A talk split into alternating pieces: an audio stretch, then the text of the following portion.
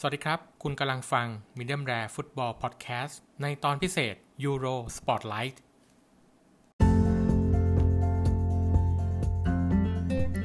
ยินดีต้อนรับท่านผู้ฟังนะครับ กลับเข้าสู่ episode ที่ 15 แล้วนะครับ ของรายการ Euro Spotlight นะครับ ซึ่งวันนี้ก็จะเป็น Knockout Day วันที่ 3 แล้วนะครับ ซึ่งเนื้อหารายการในวันนี้ก็เหมือนเดิมนะครับ ในช่วงแรกเดี๋ยวเราจะมา recap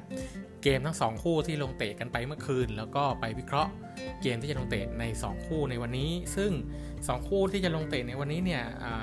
เริ่มจากโครเอเชียพบกับสเปนนะครับแล้วก็ฝรั่งเศสพบกับสวิตเซอร์แลนด์เนื้อหารายการจะเป็นยังไงบ้าง เดี๋ยวช่วงหน้ามาเริ่มกันเลยครับ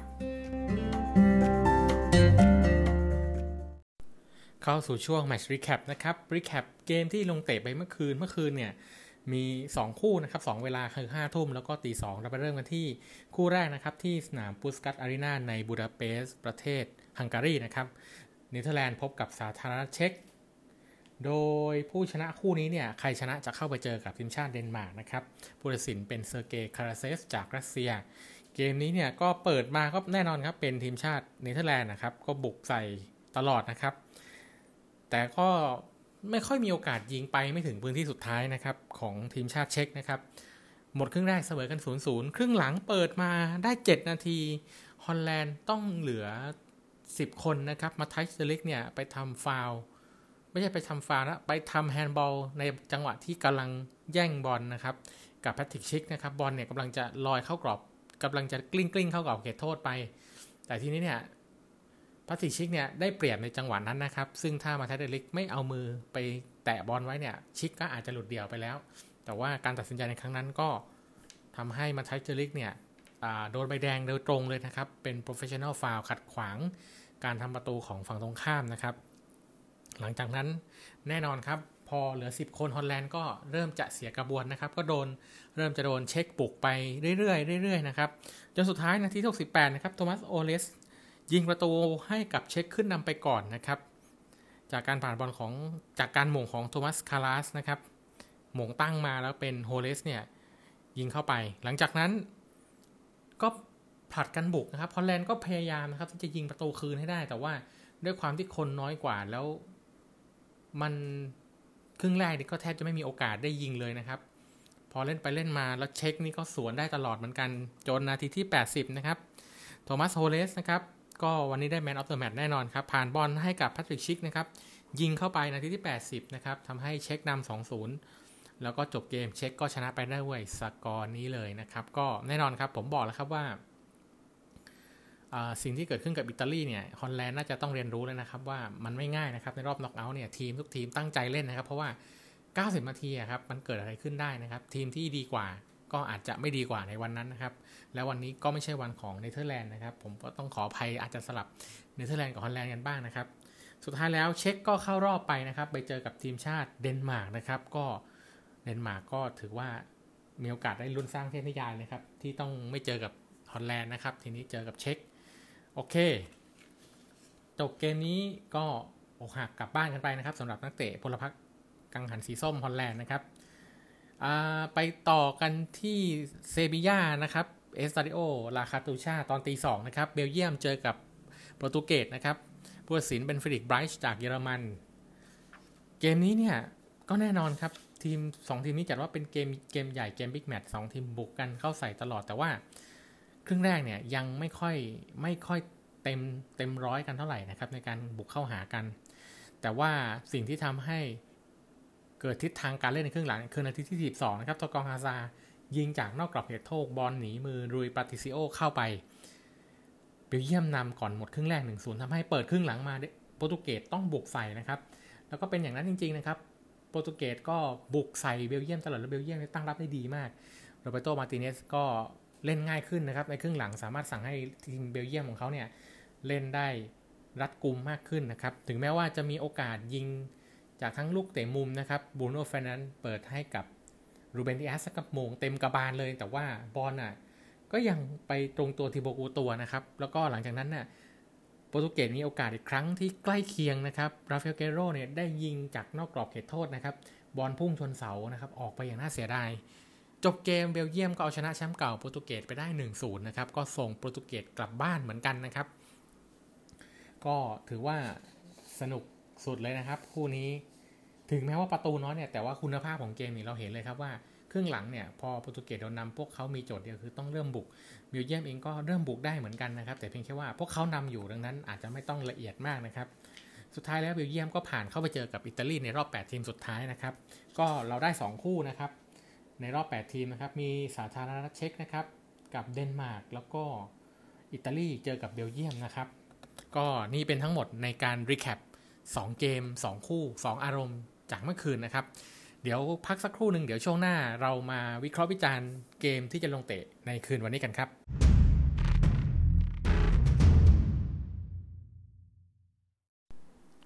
เข้าสู่ช่วง Match Recap นะครับ เรามาวิเคราะห์เกมยูโร 2020 รอบ 16 ทีมสุดท้ายนะครับ วันนี้วันที่ 3 อีก 2 คู่นะครับ คู่แรก 5 ทุ่มนะครับโครเอเชียจะพบกับสเปนนะครับ เล่นกันที่สนามพาร์เคนสเตเดียมในโคเปนเฮเกนประเทศเดนมาร์กผู้ตัดสินจะเป็นชูเนยต์ชาเคียร์นะครับจากตุรกี ผู้ชนะคู่นี้เนี่ยจะเข้าไปเจอกับผู้ชนะระหว่างฝรั่งเศสกับสวิตเซอร์แลนด์นะครับข่าวของโครเอเชียนะครับนิโคลาวลาซิชเนี่ยก็อยู่ในช่วงที่ฟอร์มดีมากและก็จะได้ลงเล่นในเกมนี้ต่อนะครับเดยันลอฟเรนเนี่ยจะได้รับโอกาสลงเล่นแทนดูเยชาเลตาซาร์นะครับที่ฟอร์มไม่ค่อยดีมากใน 2 เกมสุดท้ายนะครับ ส่วนซิเมเวอร์ซัลโก้เนี่ยก็จะเล่นตำแหน่งแบ็คขวาต่อไปบรูโน่เพ็ตโควิชนะครับจะต้องต่อสู้กับอันเดรครามาริชเพื่อชิงตำแหน่งกองหน้าตัวเป้าแค่คนเดียวที่จะลงเล่นในเกมนี้ ส่วนอีวานเปริซิชเนี่ยล่าสุดเนี่ย confirm ว่าเขาติดเชื้อโควิด -19 นะครับทำให้น่าจะต้องออกจากการแข่งขันไปเลย เพราะว่าถ้าติดโควิดนี่ต้องรอดูอีก 14 วัน แล้วยังไงไม่น่าจะทันไหนจะฟิตร่างกายอีกนะครับ ส่วนฝั่งสเปนนะครับหลุยส์เอนริเก้เนี่ยก็ยังคงเชื่อมั่นในอัลวาโรโมราต้านะครับ ถึงแม้ว่าในช่วงที่ผ่านมาเนี่ยฟอร์มโมราต้าใน 3 เกมแรกถือว่าไม่ดีเลยนะครับ แล้วก็มีข่าวว่าครอบครัวโดนขู่ฆ่า ซึ่งผมว่ามันค่อนข้างจะเกินไปนะครับ ดูไม่ค่อยมีความเป็นน้ำใจนักกีฬากันเลย เวลาที่เขาโชว์ฟอร์มได้ดีก็ชื่นชมนะครับ ส่วนในเวลาที่เขาทำได้ไม่ดีเนี่ยก็ควรให้กำลังใจต่อไปนะครับโกเก้และเปดรี้นะครับจะลงสตาร์ทในตำแหน่งเซฟผู้เล่นตัวจริงเกมนี้พร้อมกันอัซปิลิกวยต้า ก็ยังคงทำได้ดีและน่าจะได้เล่นต่อในตำแหน่งปีกแบ็คขวา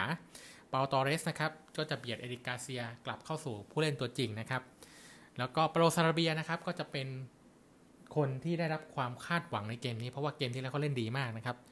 จะได้ลงเล่นในเกมนี้ตำแหน่งกองหน้าทางขวานะครับ head to head ของคู่นี้เจอกันมา 6 แมตช์ล่าสุดนะครับโครเอเชีย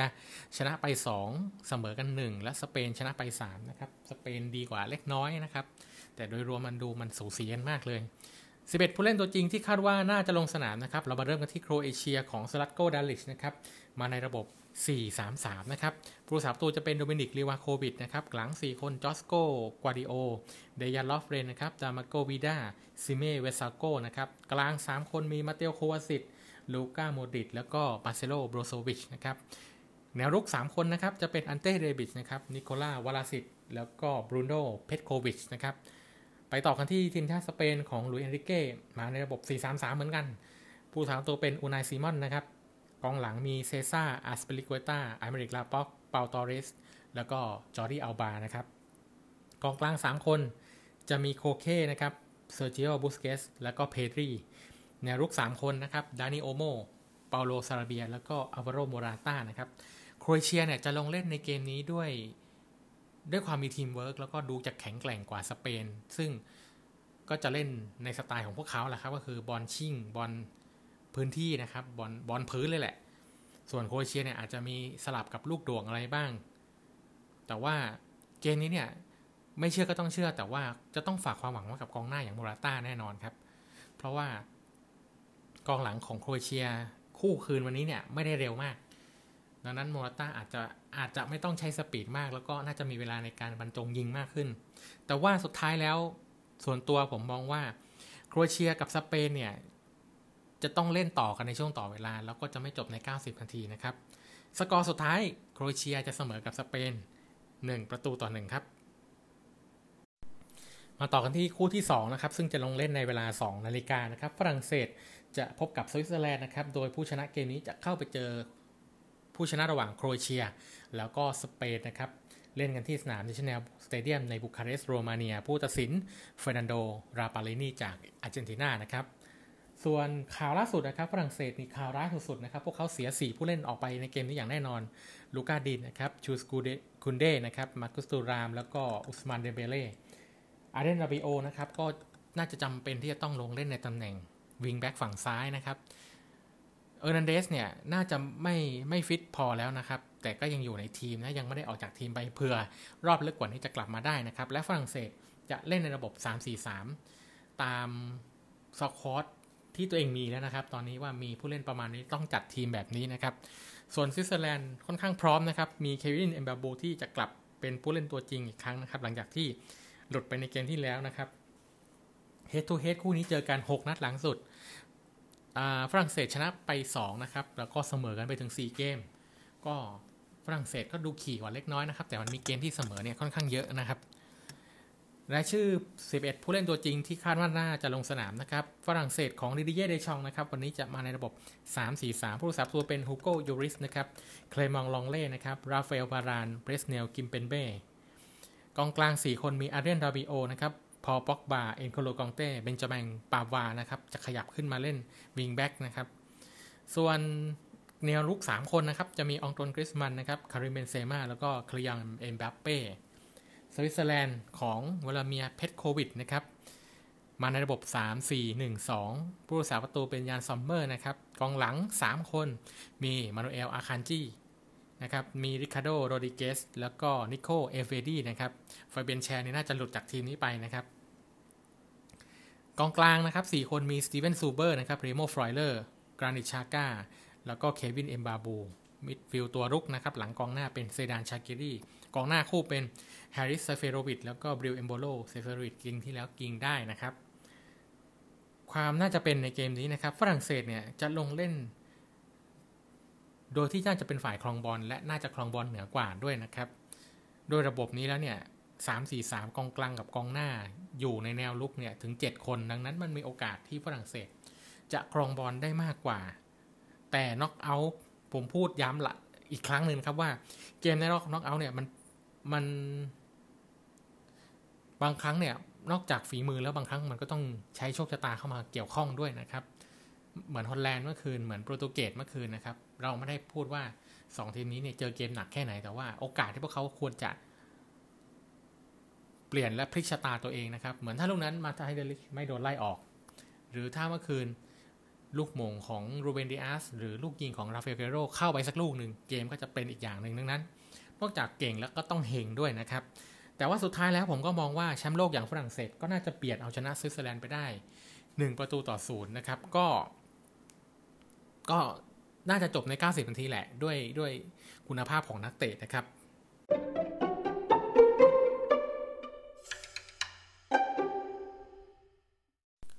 แล้วก็ขอแจ้งช่องทางการถ่ายทอดสดนะครับสำหรับยูโร 2020 ทั้ง 2 คู่นะครับ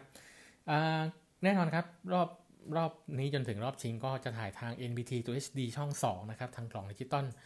แล้วก็ช่อง True Sport HD 3 นะครับ ช่อง 668 ทาง True Sport นะครับ ของทาง True เนี่ยจะสามารถชมได้ทางกล่อง True Vision แล้วก็ทางกล่อง True ID นะครับ ส่วนช่อง NBT เนี่ยก็ดูได้ทาง True ID แอป AS Play แอป 3BB ทุกอย่างน่าจะดูได้หมดไม่มีล็อกไม่มีจอดำนะครับสำหรับรอบนี้ ก็สำหรับเนื้อหารายการวันนี้ก็ถือว่าครบถ้วนนะครับ ก็ขอบคุณมาก ๆสำหรับการรับฟังตั้งแต่ EP แรกจนถึง EP นี้ซึ่งเป็น EP ที่ 15 แล้วนะครับ เราหวังอย่างยิ่งว่าใน EP หลังจากนี้เราจะทำให้ข้อมูลหลาย ๆ อย่างดีขึ้น ดูอัปเดตมากขึ้น แล้วก็ดูน่าเชื่อถือมากขึ้น หวังว่าจะได้รับการสนับสนุนอย่างนี้ต่อ ๆ ไปนะครับ แล้วพบกันใหม่ในวันพรุ่งนี้สำหรับวันนี้ผมต้องลาไปก่อน สวัสดีครับ